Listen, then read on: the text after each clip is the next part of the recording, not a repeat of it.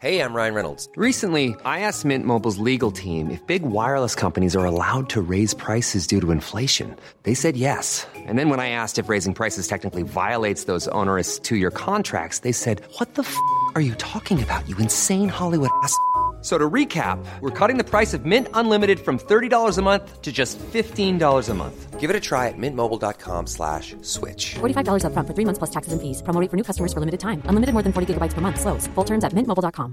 Planning for your next trip? Elevate your travel style with Quince. Quince has all the jet-setting essentials you'll want for your next getaway. Like European linen, premium luggage options, buttery soft Italian leather bags, and so much more. And it's all priced at 50 to 80% less than similar brands. Plus, Quince only works with factories that use safe and ethical manufacturing practices. Pack your bags with high-quality essentials you'll be wearing for vacations to come with Quince. Go to quince.com slash trip for free shipping and 365-day returns. Welcome to the Julia Hartley Brewer Daily. If you missed any of my talk radio breakfast show, don't worry. We've put some of the punchiest bits of this morning's show into a bite-sized podcast, the Julia Hartley Brewer Daily. Enjoy. Let's talk coronavirus. Let's talk about that rule of six, uh, mass testing, and all that with our next guest. She's a director at the NHS Confederation, Dr. Layla McCay. Good morning, Layla. Good morning. Um, I mean, let's not get into the politics because that's not where you uh, you get involved in terms of the cabinet. Apparently, wanted more than eight, and uh, government, most of the cabinet. Uh, the, Matt Hancock, the health secretary, and the prime minister apparently wanted this rule of six, exempting children from the rule. Um, but let's talk about how much this rule does keep us safe. The argument from the government has been look, the rules are complicated. People don't know the rules. They think they can meet with 30 people and they don't realise the two household rule. They, everyone's confused. People aren't obeying the rules because they don't understand them. You need a rule that everyone can understand. Rule of six, there you are, done deal. It does include children. In Scotland, it doesn't include children. Under 12s uh, don't count. Um, do you think that it would make any difference to our safety if children were not included in this list? It's very hard to know. At the end of the day, the fewer contacts you have with other people, uh, the fewer close contacts you have, particularly the fewer contacts you have in poorly ventilated spaces, then the less chance you have to transmit coronavirus. As to where you draw that line, I mean, that's a decision that needs to be balanced both with the scientific evidence and with political views. So that is, of course, a decision for uh, for different governments and it's not super clear cut where that line ought to be. There's lots of different variables to take into account. Yeah, I mean that's the thing. Even in Scotland, this sort of under 12s rule that doesn't work for me. I've got a 13 year old, but I suppose it means that you know a friend who's got a younger sister or brother could could all their family could then you know meet up. Um, it just given that we know you know a lot of children, a lot of parents have you know family members and, and, and neighbours and friends who've got kids at the same school. The kids can sit in a classroom all day together but they can't come to your home. And a lot of people just think, look, this is just this just doesn't make sense. And if the argument is now that the, the rules need to be clear and people follow them, surely the key thing is the rules need to make sense. Because, uh, for instance, I don't understand people not wanting to wear masks. I mean, I, would rather not wear a mask. I'd rather there wasn't a coronavirus pandemic. But it seems to me to be that the evidence has quite clearly changed. We've got more and more evidence now that, that wearing masks doesn't necessarily protect us, but it does protect others. It, it brings down the chances of catching the virus or catching a big dose of the virus. Uh, enables more people to feel safe going on the trains or going into supermarkets. Seems to me that is just a no-brainer, and I don't understand why people uh, are making such a fuss about that. But but that's because that rule makes sense. But but but the six or seven or eight rule, I don't think that does make sense, and that means that's difficult for people to follow.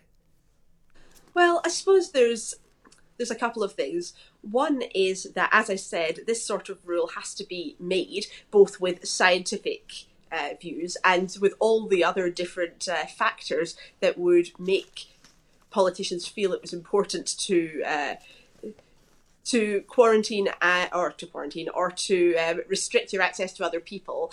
Uh, you have to weigh that up against all the various politics of it. You know, in, economics, education, etc., and uh, and find yourself with a balance. So presumably, what is happening here is that the politicians are saying uh, we really strongly value education and uh, economic recovery because not only is that good for the country, it's good for people's individual health, it's good for their futures, etc. Uh, so I guess that that would be one way of weighing up to make those different decisions. But I guess that another way would be analysing the patterns of where people are actually catching coronavirus. And that's really, really important. That's why we have the test and trace program. That's why we have so many people doing all this analysis to understand wait a minute, there's still transmission, it's going up, where's it actually happening? And in many cases, they're finding it's happening in people's homes because, you know, people tend to have quite firm coronavirus. Uh, distancing and things in the public realm. But when you're in your house, you might tend to forget about that a bit. You might sit a bit closer. You might not have all your windows wide open, yeah. and all those things would increase the risk as well. So yeah. really, it's it's a matter of balancing the risks and the benefits yeah. in these decisions. Um, do you think it's still extraordinary how many people are not aware of the scientific and medical evidence of, of what is and is not safe to do? I'm still stunned by the number of people I see wearing a mask um, walking down the street. I've seen people in cars on their own wearing a mask. I mean that just blows my mind.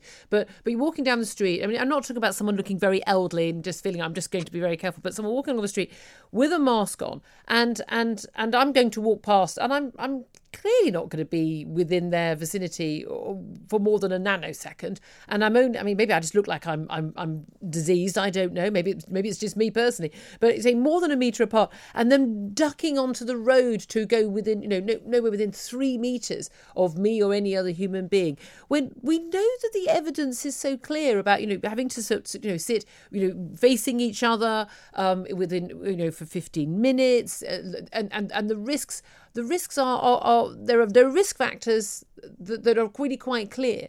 And so many people, all these months on, so don't seem to be actually aware of what the risk factors are. Well, I think that how much caution people choose to take is in many ways a personal choice because people have all sorts of different risk factors yeah. that will make that if they were to catch coronavirus possibly they would be fine, they would have a few symptoms. Other people, possibly because of other factors in their life, other things to do with their health, would actually be incredibly high risk of ending up in intensive care. And those people would be more motivated, of course, to take uh, extra yeah. precautions. And I don't think that any of us could, could blame them for that. Certainly, the evidence continues to emerge about how, how you might or might not catch coronavirus. But taking precautions, such as keeping away from people, even in uh, ventilated spaces, is a reasonable choice to take if that works for you.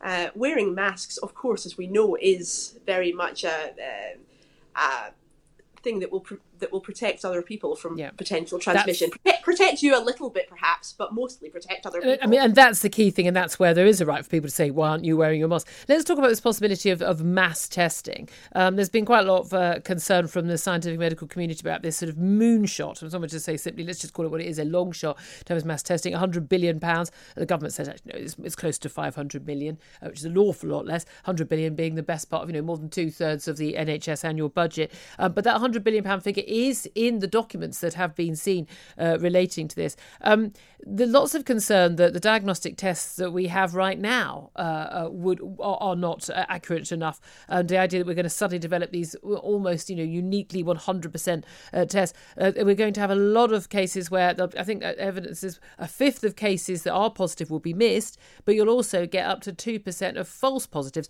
which when you've got a couple of hundred thousand people getting tested is one thing. If you're going to be testing, say, you know, 10, 20 20 million people a day, um, you're looking at hundreds of thousands of people being affected. Um, is this even viable? Is this something that, that is actually being looked at as, as a long term solution to the problem of coronavirus? That's what the scientists are asking themselves at the moment.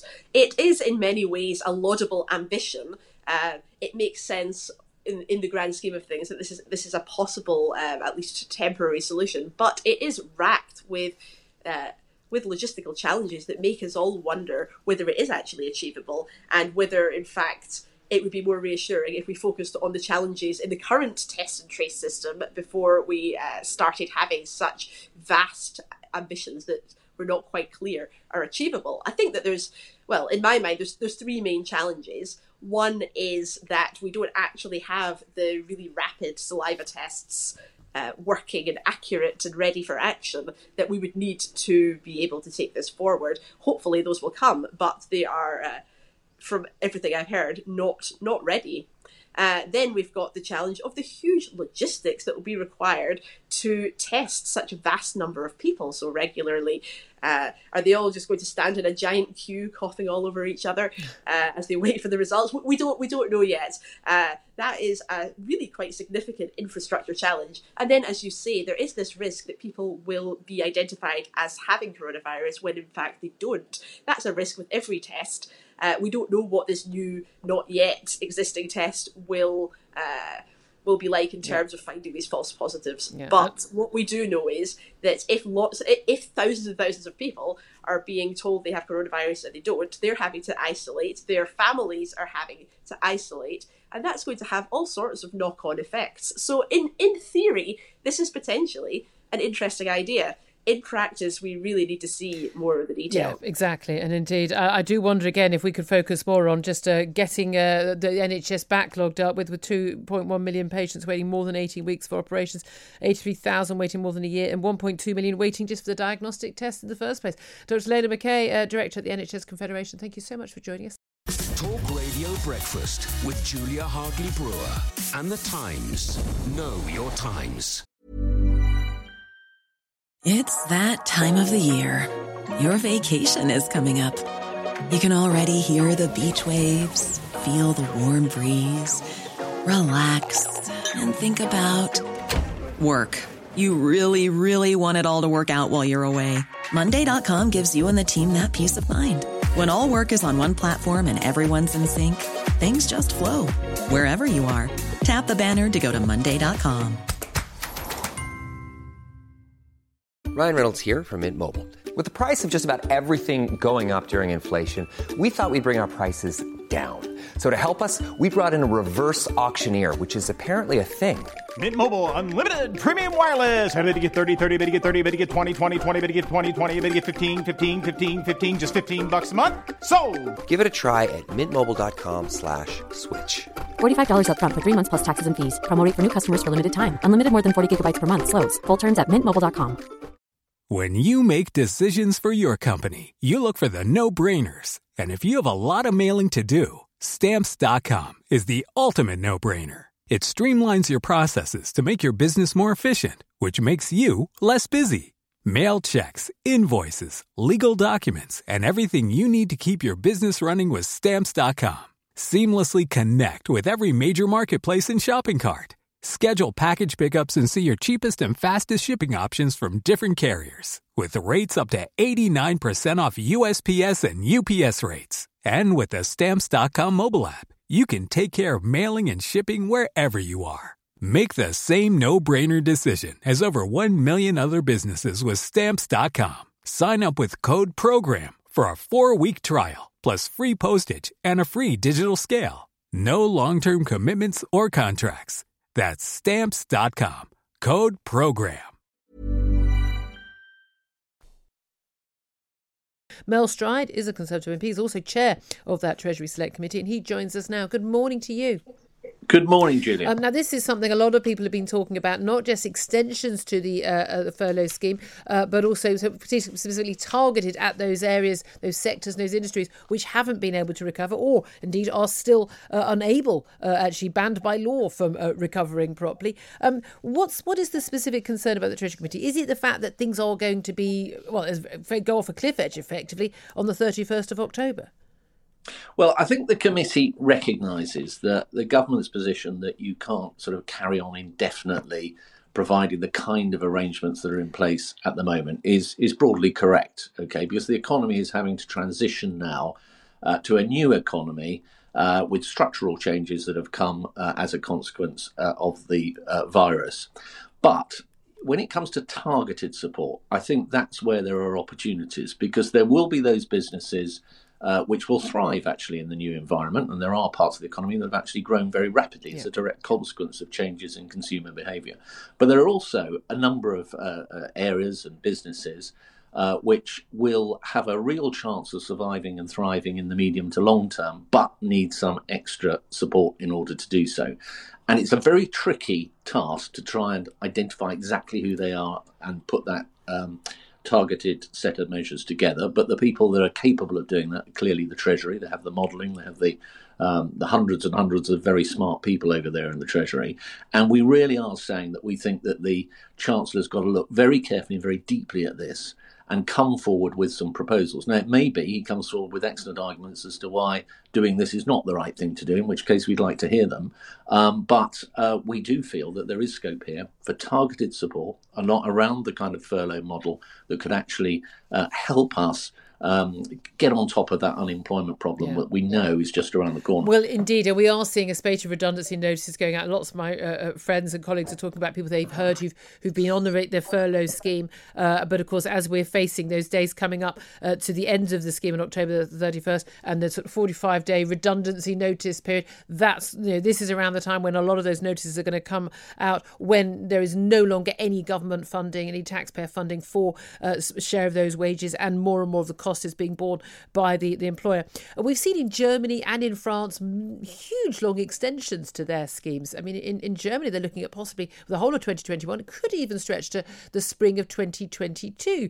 Um, and other measures being announced in France more recently by President Macron as well. Um, do you think there's any likelihood that the government will? Extend the scheme or come up with a new scheme that does do what your committee has suggested. When Rishi Sunak, the Chancellor, has said again and again and again, there will be no extension. Do you think this is a U turn that they would make, given they've made so many before? Yeah, I, I don't think this should be seen in the category of U turn. And the reason I say that is that we're dealing with a very rapidly evolving situation here in which judgments are having to be made based on lots of real time data, lots of uncertainty around uh, how the, the uh, crisis, the health crisis, uh, is evolving and changing and so on. And therefore, I, I, I think rather than U turn, I would see this in terms of uh, um, you know positive changes and reacting quickly. And one of the things the report says, actually, our report, uh, is that the Chancellor should not feel shy at all about coming to the House of Commons, frankly, as many times as he wants to adjust and chop and change uh, the approach that he's taking as as as things progress and change in turn. Now he's shown himself capable of doing that. If you remember when the first uh, loans came out to support business, there was a lot of concern from the banks that because of the guarantee arrangements they weren't getting them out quickly enough. Well, what he did was brought in 100% bounce back loans, which kind of solved that problem. So he's shown himself capable of doing that, and he's been applauded for doing it. Yeah. So I don't think we should uh, complain if he now responds to our report in in, in a positive way. You, oh, no, absolutely. I'm not saying we should complain, but just why why the government has boxed itself in. I mean, is it partly actually because the Labour Party has been demanding that there be uh, uh, some sort of extension for individual sectors? Um, oh. I, I, wonder if that's got more of it. But there is there, uh, there is a really big issue, isn't there, about not wanting to preserve in aspic um, mm. jobs which they're not going to survive it, with all with all the love in the world. An awful lot of cafes uh, and, and, other other retailers and the like that just are not going to survive this. And, and and others have really shown incredible entrepreneurial spirit and they've managed to make a go of things. And we do need to accept that the, that the economy is going to change. But um, do you do you think that the right balance has been struck by and large so far? Well, I think what's happened so far has been a universal uh, arm has been placed around the economy. Uh, well, so not universal. Been, there are quite a few well, univer- self-employed people. You're, you're right about the gaps in supply. Yes, uh, in, in, support. We had a whole report on that, mm. and that, that, was, I think, a failing uh, of the government in that respect. Absolutely, a million plus people that missed out. But setting that very big and significant issue to one side for a moment, the approach has generally been fairly universal. So furlough has been available to all businesses, frankly, whether they needed it uh, or not. That's not sustainable going forward on the basis of cost, but it's also not sustainable because of the point that you've just raised, Julia, which is that you can't hold the economy in, in aspic, everybody in the same jobs, if you're also looking for the economy to transition to something different and people to reskill and be repurposed. And this is why it's so tricky because you've got to kind of have a policy and approach that tries to distinguish between those companies that aren't going to make it, unfortunately, no matter how much you prop them up. The new world out there after uh, the crisis is going to be one in which their business model does not work. And those, on the other hand, who with a bit of extra help can do well in the new environment. And that requires a whole bunch of uh, analysis around what this new economy is going to look like, which companies are going to do well within it, and which are going to do less yeah. well, which sector is going to thrive. Shall... But the Treasury has to do that thinking. Yeah, we shall wait and see what happens. Mel Stride, Chair of the Treasury Select Committee. Talk Radio Breakfast with Julia Hartley Brewer and the Times. Know your times. In just a moment, we'll talk to Ben Habib, former Brexit Party MEP. First up, though, Sir Roger Gale, who's a Conservative MP. He's called for Robert Buckland, the Justice Secretary, to resign over this bid to breach international law. Good morning to you, Sir Roger. Good morning, Julia. Um, now, you're someone, just to give the background, you're a Tory MP. Uh, you voted Remain, but you always stood by the the, uh, the Brexit referendum result. Um, why do you think that the uh, Robert Buckland, the uh, Justice Secretary, should resign? Well, as is so often the case, Julia, I've been misquoted. That's not Oh. exactly what I said. What I said was that Robert is, in my view, a decent and an honourable man, and quite clearly he has to decide whether he is comfortable with the decision that the government's been taking. If he is, then so be it. If he's not, then he only has one option, and that is to fall on his sword, is what I said. Okay. Um, the EU um, are basically saying we saw Maroš uh, Sefcovic, the EU Commission Vice President, visiting London to, yesterday uh, to meet with Michael Gove, the Cabinet Office Secretary, saying saying that you know it was an extremely serious violation of international law, threatening legal action, saying it seriously damaged trust. Um, why are you so concerned about this, given that there's plenty of evidence that the EU has not itself been obeying international law by not uh, obeying the articles in the withdrawal agreement and indeed the Lisbon uh, Treaty under Article 50 uh, to negotiate in good faith? Well, for me, this is a matter of absolute principle. The United Kingdom has a long, honourable, and proud tradition of abiding by international law, the rules, the, the, the rule law-based society, as it's known, um, has great respect around the world for honouring its obligations and its treaties and keeping its word. What we are about to do, if we do it, is to overturn that and to send out a very clear signal to anybody that we might wish to negotiate with in the future to say, sorry, our word is not our bond, and anything we sign is not worth the paper that it's written on. That is very dangerous indeed, and I will not support it.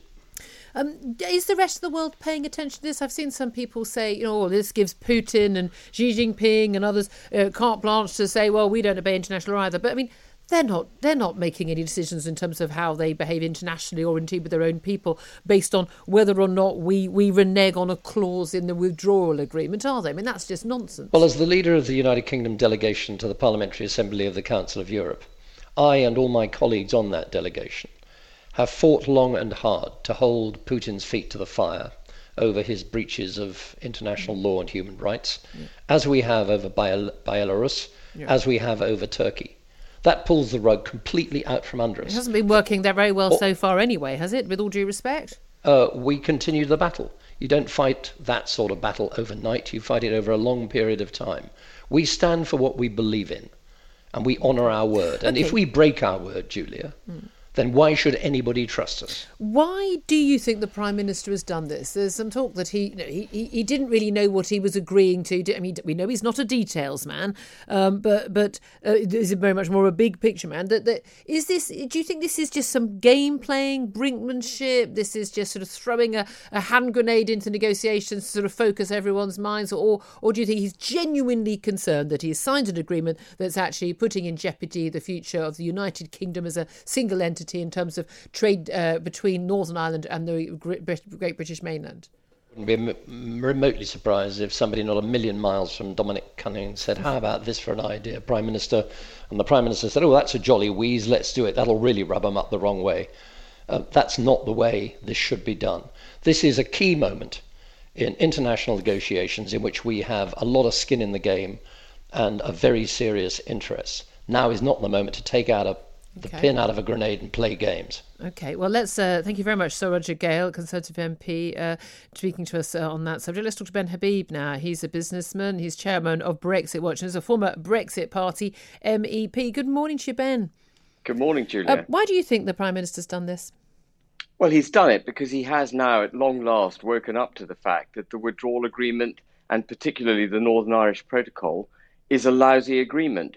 It does something which no country would have ever done in peacetime, which is to put a border voluntarily down the middle of itself, ceding control of part of the country, in this case to a supranational um, entity, and giving it control over its laws, its taxes, um, and a whole lot else, including having to make declarations for goods coming from one part of the country to the other. Um, you know, the Prime Minister has undoubtedly made a complete horlicks uh, uh, of the withdrawal agreement. And I'm glad that he has now woken up to it and he's actually taking steps to put Hold it right. a minute. I mean, if if if it was such a lousy agreement, then maybe Boris Johnson should have read it and read the fine print and taken advice and not signed it in the first place. There were a lot of people concerned, and I know you know your, your you know former party leader. I mean, well, your former party, the leader Nigel Farage, very very concerned, and always said this was this was uh, Yeah. throwing Northern Ireland uh, under the bus, and and there were a lot of Brexiteers who, I mean, including me, who went, do you know what?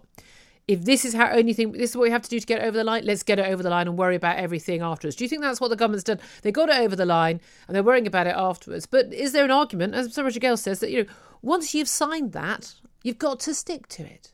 No, there's no argument. There's no argument that once you signed it, you stick to it. If the moral standing of the United Kingdom were to be affected by anything, it would have been the illegal war we perpetrated in Iraq, and that hasn't knocked our international standing. But leave that leave that aside for a second, if I may. You know, you hit the you hit the nail right on the head, Julia, when you said that the EU itself has acted in fundamental breach of its own obligations. And the obligation that's pertinent here is the Article 50 process. Under Article 50, the United Kingdom had the right to leave the European Union pursuant to its own constitutional requirements. And for the three years after the referendum, the EU went about actively to undermine the United Kingdom's position. Not only did it collude with o- opposition, you know, opponents of Brexit within this country, it actually sought, through the Northern Irish Protocol, to put a border down the Irish Sea, which is a fundamental breach of the Act of Union of 1707, which comes as close as anything to the Constitution of the United Kingdom. We don't have a written constitution, but the Act of 1707 is a fundamentally important act. And the European Union sought to undermine it. So, in my mind, actually, um, we should never have signed the uh, withdrawal agreement. The Prime Minister had a golden opportunity when he got his thumping majority. You know, you might argue that he had to um, beat a brave drum and say this was the best deal possible, and he had to get elected on the back of it because there was no other option. We were in a constitutional crisis then, in part made by the European Union. But once he got his majority, he had to be honest with the British people and, and fess up and say, actually, this agreement doesn't deliver the manifesto promises that I made, and therefore I am going to ditch it. And I, I and he didn't. And that was his golden opportunity. His golden opportunity came on the 13th of December, and it ended on the 23rd of January when he put that put that withdrawal agreement into British law. Uh, But it is nevertheless wholeheartedly welcomed that he is now doing something to Okay. put right the ill effects of that agreement. Ben Habib, uh, former Brexit Party MEP and uh, chairman of Brexit Watch, keen on making sure Brexit to get over the line. Thanks for listening to the Julia Hartley Brewer Daily. If you liked what you heard, please subscribe and give me a good review. And don't forget to catch me on the Talk Radio Breakfast Show every weekday from 6:30 until 10.